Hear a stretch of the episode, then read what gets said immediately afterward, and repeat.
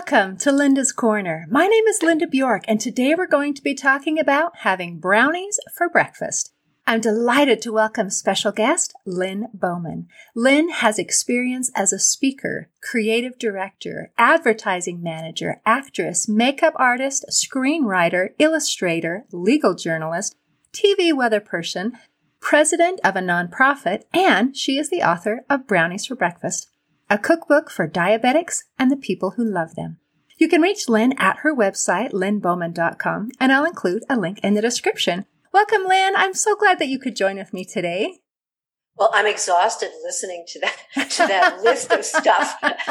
you know, I kept trying to shrink it. What what what should I leave out? And actually, I did leave a whole bunch of stuff out. But I thought that kind of gives an overall picture of how incredibly versatile you are, and all the. No, Linda, it's how old I am. I'm 76 as of a couple of days ago. Oh, happy and birthday! um, and I love talking about that because people have this weird idea. I think about what it means to be over 60 or over 70 or over whatever. And um, uh, speaking from firsthand experience, I can assure you that it's not quite like that. It's way more fun. Oh. It's totally free.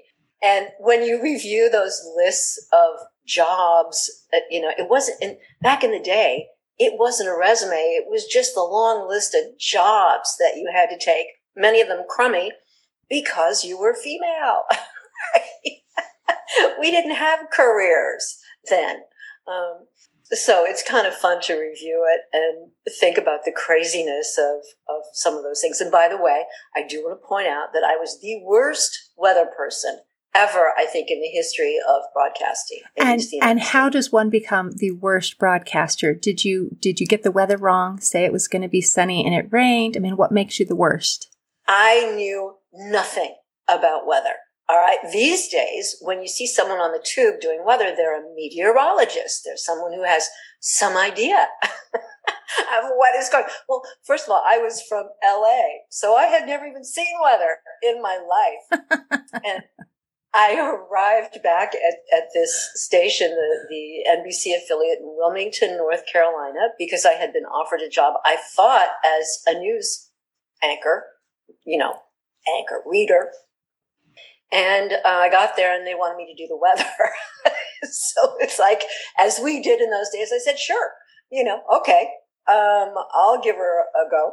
And um, it, the first week I was there was the worst storm they'd had in a hundred years. It was all snow and so on. And, and I, I just was of no help, basically no help to any of them. So I've assumed that I was the worst weather person ever, ever, ever. I've just assumed that title, and I no one has challenged me on it yet.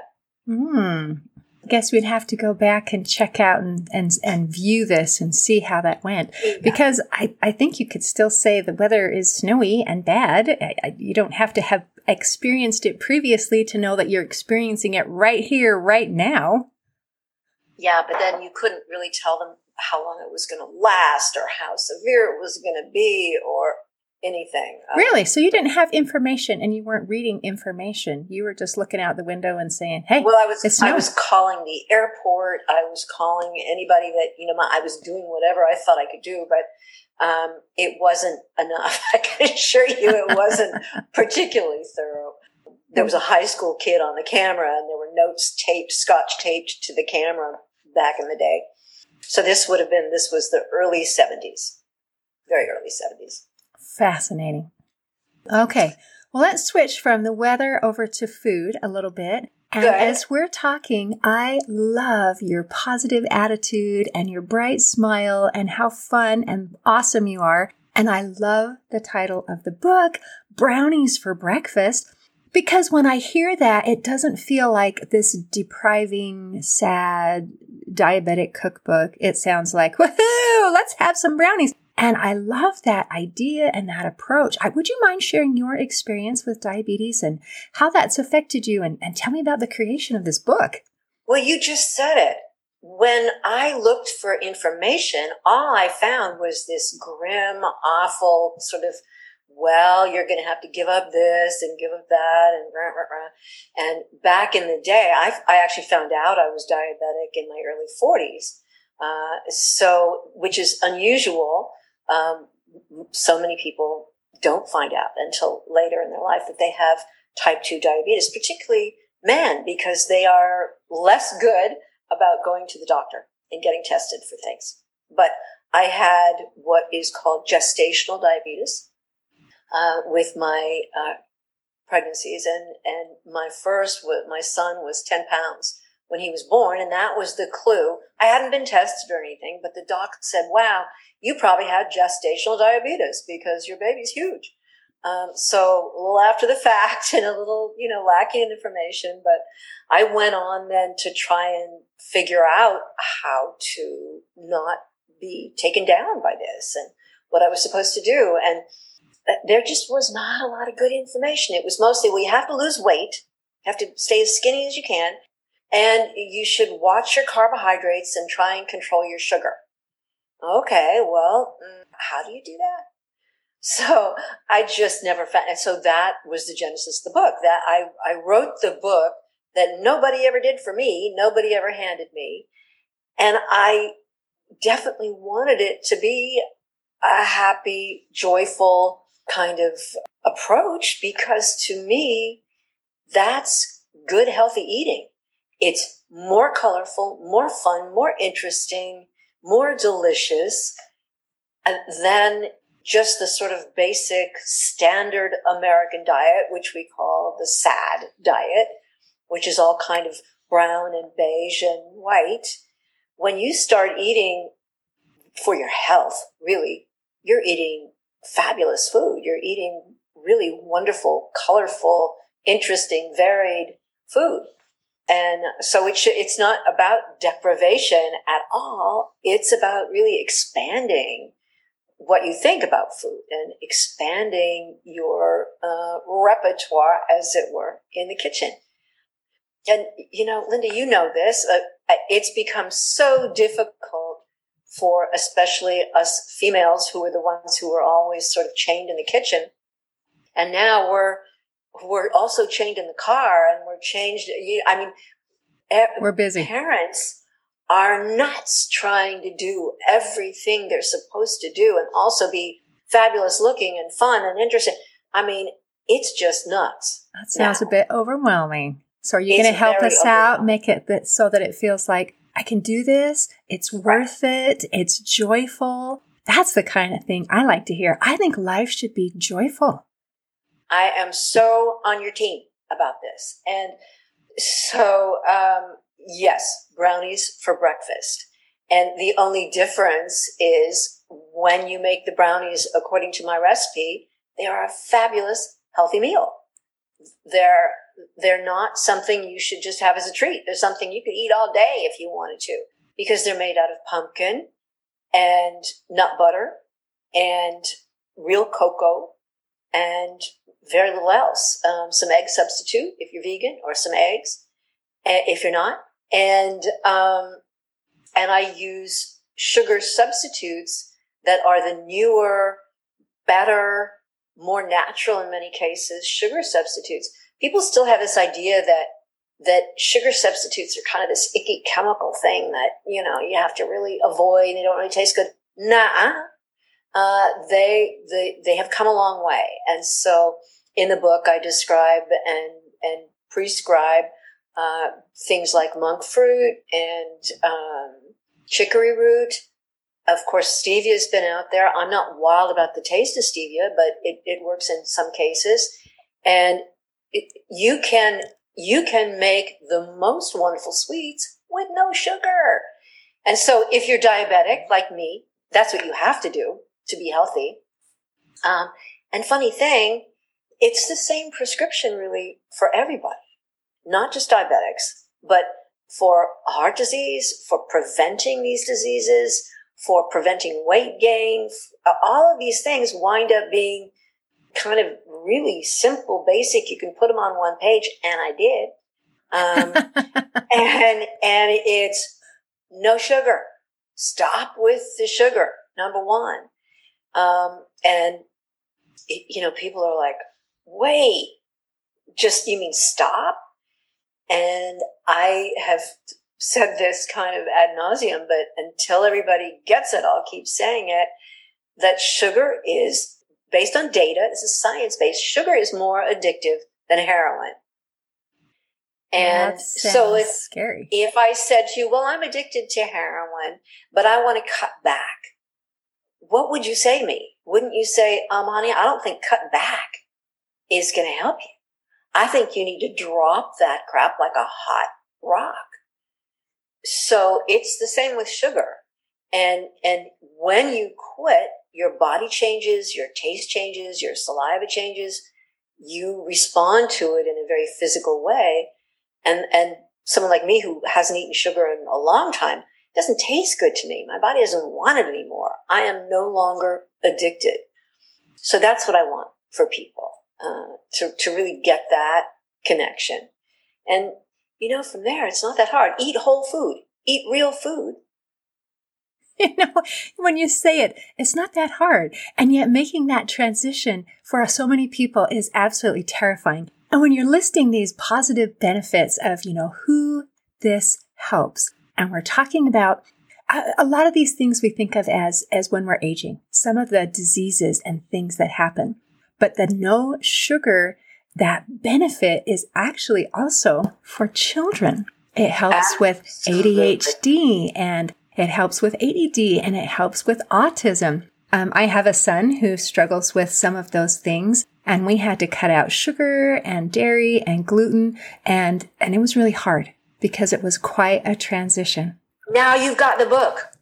It's all in there. and now I've got the book. So I would have loved to have had that a few years ago because yes. I went through the learning curve and here you've gone through it and created these marvelous things. So did you create these these recipes on your own? Well, most of them. I had some help from a couple ladies that um, uh, pitched in and sent me a couple of ideas, and, and they both happened to be women who were using my donut recipes in their baking businesses because so that they could sell gluten free, sugar free uh, donuts, and which they both are doing very successfully, by the way. Um, so so they kind of got on board, and I and I swiped a couple of their favorite recipes. Um, but a lot of them, Linda, are things that I've just been making for years, and and have you know kind of evolved over the years, but it's all basic stuff. Because the, the secret to, to serving good healthy food in your kitchen is making it easy and making it routine. And it doesn't have to be a whole different set of meals every week. It can be a lot of, I mean, how many times have your kids eaten macaroni and cheese? You know, they, they don't, if, if you let your kids decide, they would eat macaroni and cheese every day, right? Along with certain other things. Yeah, they so, alternate that with pizza. Yeah, there is a recipe for macaroni and cheese in the book, but it's a healthy macaroni and cheese. Um, and and there's some other and a, one that I I really love it when when people discover how fabulous genius soup is, and it's one that that I've uh, put out in uh, slightly mostly the same form, but did you say genius soup? Genius soup. Gen- okay, so what's in genius soup? I've never heard of genius soup. Well, first of all, it's genius. Oh, okay. Obviously. It's genius. And all it is, is kind of like a French or Italian grandma's take on what you do every day, which is you make a soup base with um, onions, carrots, and celery. You chop them up, you stir them, you saute them a little bit, and then you put in a whole bunch of broth or water, depending on what you have. And then you take all the greens that are kind of wilting in the back of your fridge, those kind of sad looking things that you bought with very good intention, and then you didn't eat, you didn't cook, and you chop them up and you throw them in the soup pot. So that can be spinach, collards, dark greens. Um, it can be uh, arugula. It can be any of those dark greens, cabbage. Um, chop it up, throw them in the pot. And then, and I always put uh, a, a box. don't like to use canned tomatoes, but either fresh tomatoes or a box of uh, preserved tomatoes and cook it all afternoon. You know, just keep it simmering. And then, and then you season it up a little bit. And now you have the basis for an, all these other meals during the week. You can make tortilla soup one night. You can make a Greek soup one night. You can do a pasta dish another night. It's all in the book. Um, and it's, uh, so what you're eating now is a pot full of vegetables with some other little things. So it's, it's, uh, it's about using vegetables all the time instead of just going, oh, you want a little broccoli on the side of the plate? No, you want to base your, your dishes, if you can, your meals, not on meat, but on vegetables. And it's just this kind of shift of point of view, you know, or attitude. And, um, I actually experimented with being vegan. I was vegan for six months and got a very good result with my blood sugar. And my husband uh, went in with me on it, and he loved what he got, which was a flatter belly, and he felt good, and so on. But we have kind of come back now so that we eat some fish, we eat shrimp, and we eat, um, and we live in the coast, so and we eat some salmon. We eat very good fresh salmon, and the research tells you that the vitamin D's in salmon and other seafood are one of the best things you can have in your body. They're essential. They're important. So those are good sources. But a thing we need to do, all of us as a country, as a world, is to stop eating the meats that are factory farmed. Mm-hmm. Um, and so when people say, well, don't you eat any meat at all? If I did eat meat, I'd want to eat my neighbor's beef where she knows the names of those uh, steers and they are raised on grass their whole lives. They have good lives till the very last day. Um, and it's, it's good. It's not as fatty. It has more flavor. It's a better product, but it also leaves the earth in a better state uh, than the meat that you're buying at Safeway or you know the the the factory farmed beef. Even often when they say the uh, grass fed, if you really look into it, it will be finished in a feedlot with corn and other things that you don't want in your body, the the antibiotics.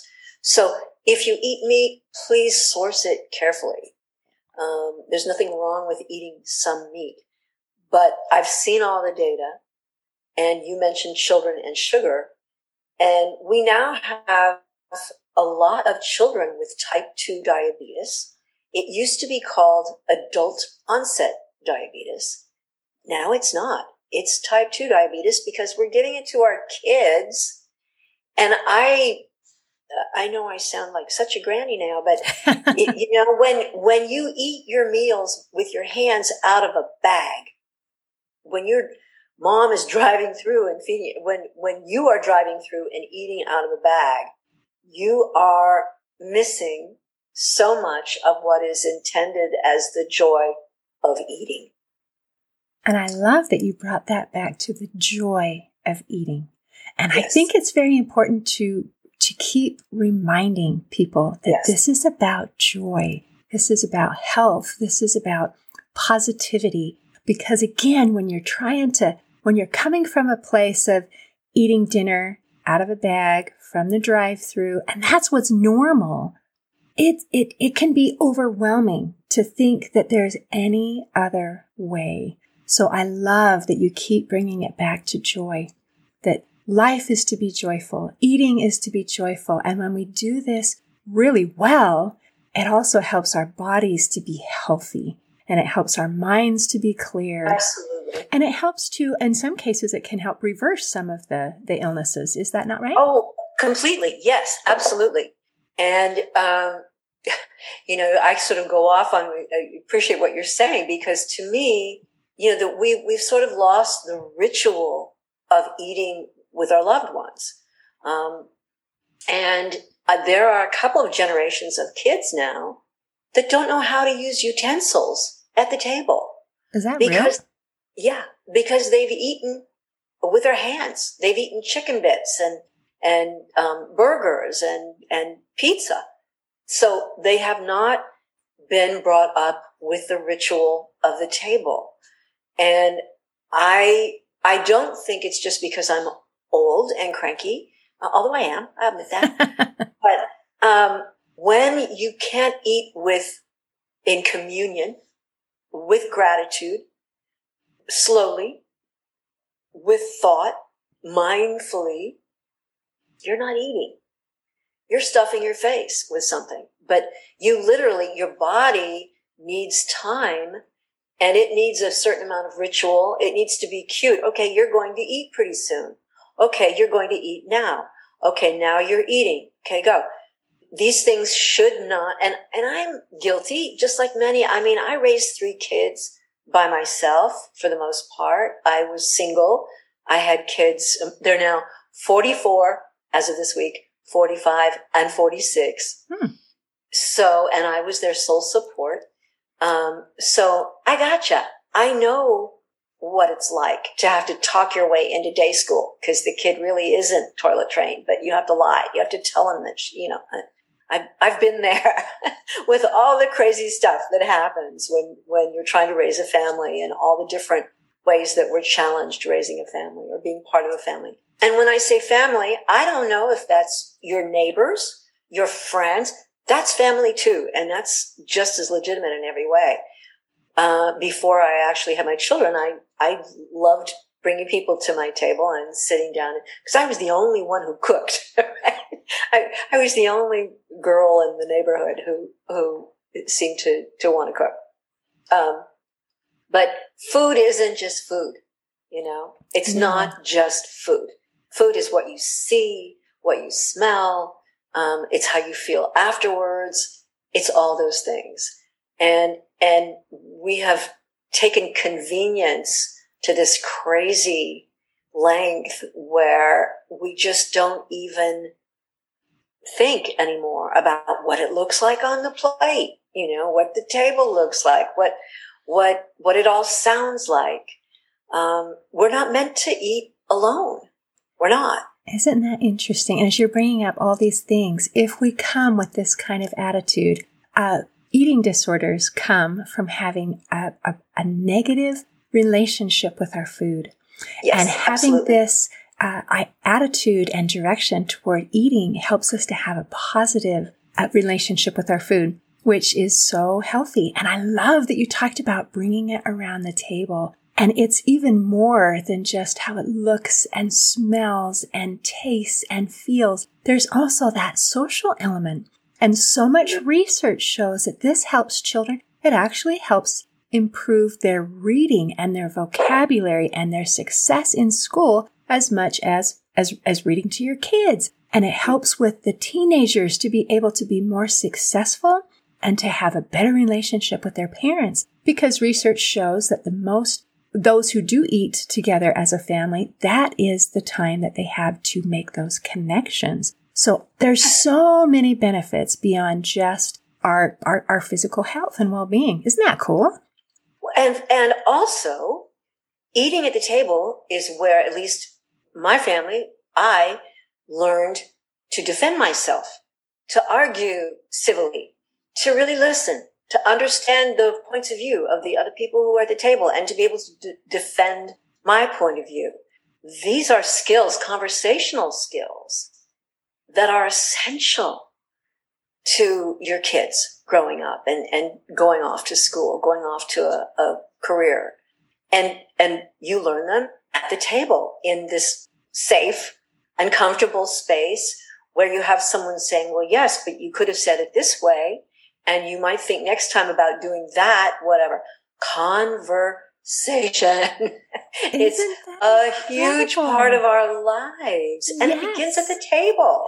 It doesn't is, it? Oh, and it's so much better if it begins at the table. As you were sharing this uh, wisdom, I was thinking, isn't that a better way to do it than to learn from our social media interaction? Which unfortunately is where a lot of kids are learning how to interact, and it comes up very negative.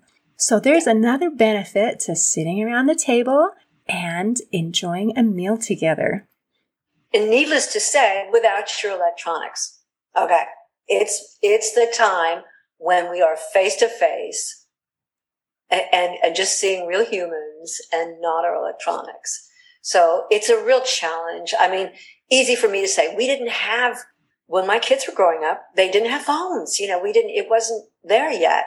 Um, and, and so y'all younger families have this challenge now, but you have to, man, you have to be on top of it.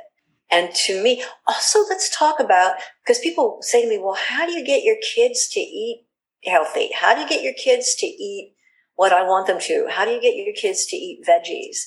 And again, Linda, that's pretty simple in my book. And that is that a kid will eat what a kid grows and shops for and cook and cooks themselves. Ooh. So if your kids are growing something, anything in a pot on the, uh, by the window, or if you've got some dirt, a yard, all kids need to experience growing something in the dirt. So that's number one. So they get it. And then number two is you need to shop with your kids. You do not need to be the servant who shows up at home with all the good food that you've gone out and sourced. Those kids need to be with you reading the labels and looking around the store and understanding how food is marketed in that store. And of course, you can, my poor children brought up by a, a lifetime marketer, an advertising person. So I would always be saying, look how they did that. See how they've put that right out in front. That's because they want you to buy that. Uh, I think it's in, especially in our culture, our consuming culture, you need to teach your children what these influences are on the way they eat and consume. And the, to me, best way to do that was take them with me to the grocery store. I didn't want to be there alone anyway. Um, and cause sometimes it was crazy. I can remember 10 o'clock at night, right? In the discount canned goods store, whatever. I mean, these, it happens. Um, but your kids need to be the ones reading the label and going, you know, mom, we, we shouldn't be eating this because look, here's what's in this food. Right. Okay, good. We won't have that. We'll have something else. So it's growing the food, sourcing the food, buying the food, and then in the kitchen with you, not only cooking the food, but setting the table, preparing the table and learning how to prepare a table. And why do you do these things to prepare the table? You know, what's the, what's the tradition behind it or the thinking behind it? What an important part of your culture. I mean, if you, if you go around the world, you're, you're going to be experiencing all these different food cultures, not just the food, but the culture around the food. Don't you want your family, your kids, to know what yours is? I mean, is yours a bag? Is yours drive through? Is that your food culture? That's sad. I don't think so. I mean, I don't want it to be. No. And I love when you're talking about having the children be a part of each element of this. And I also love the idea of remembering that what we choose to eat is what begins in the store. It's not when it's dinner time and we're looking in our cupboards and our fridge saying, well, what can I make out of this? Because what we can make out of it comes from the things that we put in the fridge and the cupboard in the first place, which we got at the store, or if we're super awesome, what we grew ourselves. And that's where those choices and those decisions are so important. You can't fill your cart and fill your cupboards with a whole bunch of garbage and then expect that you're going to be eating these awesome, healthy things. Yeah. Right? And this is a good time then to talk about sourcing your food. How about joining a CSA, a community service agriculture co-op, where they deliver or where you pick up a box of fabulous locally grown food every week. Um, and some of it you've never seen before. And you go, what, what is that? Oh, kohlrabi? Oh, wait a minute. And they, the good CSAs will also include usually a little, a little piece of paper that says this week, the kohlrabi is great. And here's how you prepare it. So, so there's that. There's community service agriculture CSAs. There's farmers markets. This is not news. You need to go to them because that's where the good food is. And that's where your kids can experience meeting the people who grow the food, who know about the food, and they can sniff and they can taste and they can appreciate, okay, these, these plums look really great and these don't look quite so good. What's, you know, you, you, you have to learn about food and learn about sourcing food. I mean, whatever made us think that it was just going to show up on our, oh, I know who that was. It was you, mom, that just made it all show up on the table. And then everybody sits down and goes, um, no thanks. I mean, mm. heartbreaking. Yeah, that's just wrong. right? It's just, we don't like that. so to, to me, the answer is make the kids do it. And, and when they're doing, and, but, and I know that's not easy. I know that's a bit of a, a hard sell, but it's essential, I think. And everybody's oversubscribed. I mean, the kids are going to martial arts and French and piano and Mandarin and all this crazy stuff. Baseball. I want parents to ask themselves what matters most. What is really, really most important that the kids are doing that in 10 years will be important? And it's been so interesting, Linda, to have kids the age mine are, you know, in their 40s, parents, and having them tell me what it was that we did as a family that they really are grateful for and what it was we did that was just awful. yeah, you, know, you hear them both. what, what really worked for them? It's so, because it isn't always what you think. You know, sometimes you're just doing what you have to do in the moment and just getting through. But it's been so fun to hear from my kids what stayed with them and what they really are grateful for. Um, so and and one of the things that that we did as a family was I, I told each one of them okay you get one physical activity and one sort of mental or artistic activity. Choose what you want. And one year we found ourselves everybody was playing soccer. And that meant that i got to be snack mom three different teams. And we had uniforms three different teams. And we had practices three different times. And of course and i'm working full time you know so add that up um, and I sat him down at dinner one night because we did. We had dinner almost every single night at the table, come hell or high water. And I sat him down and said, okay, listen, I can't do this. It's too hard. So just tell me right now, we have to figure things out. How much do you love soccer? And they all kind of looked at each other and said, well, we don't. we don't really love soccer. I went, okay, done. Boom. If you find another activity that's physical that you think you'd love, let me know and we'll look at it and we'll see if that's possible. So weeks later, my son came to me and said, I found something. I think it's wonderful and I want to do this. I think the girls might want to do this too. And it turned out to be fencing. Cool. but I mean, you can imagine I'm sitting there going, excuse me? What? right? And I think it was a leftover from, from the Star Wars days, you know, the lightsaber days. But he found this fencing school in downtown San Jose where we lived, and it was only a couple miles from the house. And, and this gal was amazing, wonderful teacher. And so the kids ended up doing that for years. And in fact, my youngest one started a team in her college and it ended up being something that they all really enjoyed and that they took with them and that they felt they really learned from.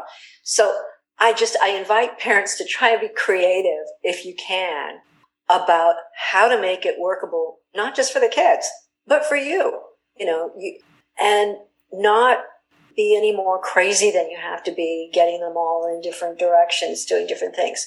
Because if it means that they don't sit at the table with you, they are missing the most important activity of all, I think.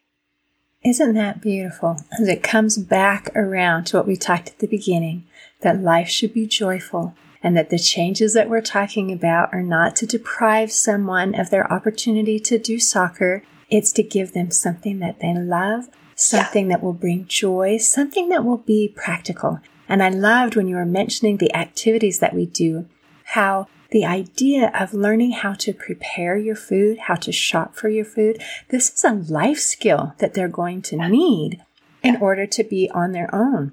So I think that's a, a beautiful place to wrap this up. That everything that we're talking about today, even though it's not common culture right now. This is wonderful, good things that are true principles. And that means that it's, it's a good thing. It's a workable thing. It's something that we can, that we can enjoy and that that's the whole purpose is to find joy. Yes. So yes. thank you for visiting with me today, Lynn. This has been fantastic. I am so happy to, and uh, have me back anytime you'd like, Linda, because this is, I, you can tell, I love talking about this stuff. Um, and and I think that that we could all use a good dose of it right now. It's hard to stay really grounded in our homes and in our families with so much crazy going on outside. So thank you for what you're doing, and I hope we can meet up again. That sounds fantastic. In closing, I'd like to share a quote by author and motivational speaker Jim Rohn. He said, Take care of your body. It's the only place you have to live. Today, I invite you to take care of your body by eating good food and maintaining positive health habits. See you next time on Linda's Corner. Thanks for listening. If you enjoyed this episode of Linda's Corner, please share and subscribe to help us reach new listeners. I also invite you to check out my nonprofit, Hope for Healing, at the website hopeforhealingfoundation.org for free ebooks, free audiobooks, and other free resources to help increase happiness, build confidence and self esteem, strengthen relationships, manage stress, and calm feelings of depression and anxiety. I also invite you to grab a copy of one of my books, like Crushed A Journey Through Depression, or Amazon bestseller You Got This An Action Plan to Calm Fear, Anxiety, Worry, and Stress. See you next time on Linda's Corner.